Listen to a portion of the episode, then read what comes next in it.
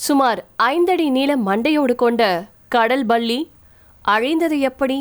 அறிவியல் எப்பவுமே மனுஷனை அதிர்ச்சிக்குள்ளாக்க தவறுனதே இல்ல.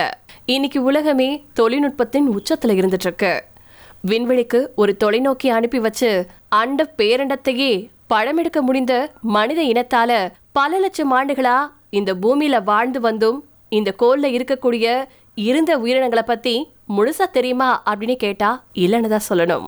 அப்படி புதுசா ஒரு கடல் பள்ளிய சில விஞ்ஞானிகள் கண்டுபிடிச்சிருக்காங்க. மொரோக்கோ நாட்டை சேர்ந்த விஞ்ஞானிகள் ஒரு ராட்சத கடல் பள்ளியை கண்டுபிடிச்சிருக்காங்க. அதன் பெயர் தலசோடிடன் அட்ராக்ஸ். அது மோசசார் இனத்தை சேர்ந்தது. இந்த பிரம்மாண்ட கடல் பள்ளி சுமாரா அறுபத்தி ஆறு மில்லியன் ஆண்டுகளுக்கு முன்னாடி கடல்ல வாழ்ந்துட்டு வந்த விலங்கினங்களை வேட்டையாடி இருக்கு அப்படின்னு தி இண்டிபெண்ட் பத்திரிகையில செய்திகள் வெளியாயிருக்கு. தலசோடிடன் அட்ராக்ஸ் உயிரினம் சுமாரா ஒன்பது மீட்டர்.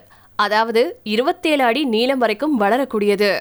இதுவரைக்கும் கண்டுபிடிக்கப்பட்ட மோசசார் உயிரினங்கள் எல்லாமே ஸ்குவிட் மீன்கள் ஆங்கிலத்தில் கிளாம் அப்படின்னு அழைக்கப்படக்கூடிய மட்டிகள் இதெல்லாம் தான் உணவாக உட்கொள்ளக்கூடியது.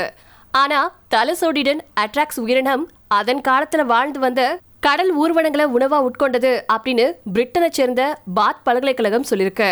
மேலும் தலசோடிடன் அட்ராக்ஸ் உணவு சங்கிலியில் உச்சத்தில் இருந்திருக்கு அப்படின்னும் இந்தியா டைம்ஸ் பத்திரிகை வலைத்தளத்துல வெளியே இருக்கக்கூடிய கட்டுரை ஒன்றில் குறிப்பிடப்பட்டிருக்கு.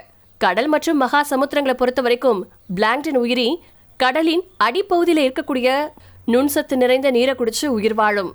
பிளாங்டனை சிறிய மீன்களும் சிறிய மீன்களை பெரிய மீன்களும் பெரிய மீன்களை மோசசர்களும் மோசஸர்களை தலசோடிடன் அட்ராக்ஸ் உயிரினங்களும் உண்டு வாழ்ந்திருக்கு. தலசோடிடன் உயிரினத்தின் தலைப்பகுதி மட்டுமே ஒன்று புள்ளி நாலு மீட்டர். கிட்டத்தட்ட ஐந்து அடி நீளத்துக்கு இருக்கு. அப்படின்னா அதனுடைய உருவத்தை நீங்களே கற்பனை செஞ்சு பார்த்துக்கோங்க. அதோட அதனுடைய பற்கள் பலமானதாகவும் இறைகளை கடிச்சு சாப்பிட வசதியாகவும் இருந்திருக்கு அப்படின்னா பார்த்துக்கோங்களேன். அதோட இந்த தலசோடிடன் அட்ராக்ஸ் இயற்கையாகவே ஆக்ரோஷமானவையாக இருந்திருக்கு அப்படின்னு செய்திகளில் குறிப்பிடப்பட்டிருக்கு. இத்தனை ஆக்ரோஷமா உணவு சங்கிலியின் உச்சத்தில் இருந்த உயிரினமே வேறு ஏதோ ஒரு விலங்கினத்துக்கு உணவாக இருந்திருக்கு அப்படின்னு பாத் பல்கலைக்கழகத்தைச் சேர்ந்த தலசோடிடன் அட்ராக்ஸ் ஆய்வின் இணை ஆசிரியர் நிக் லாங்ரிச் சொல்லியிருக்காரு. மேலும் கொல்லப்பட்ட தலசொடிடன் அட்ராக்ஸ் உயிரினத்தின் எலும்புகள் கிடைச்சிருக்கிறதாவும் தலசொடிடன் வேட்டையாடப்பட இருக்கிறதாவும் நிக் லாங்ரிச் ஊடகங்கள்ல சொல்லியிருக்காரு.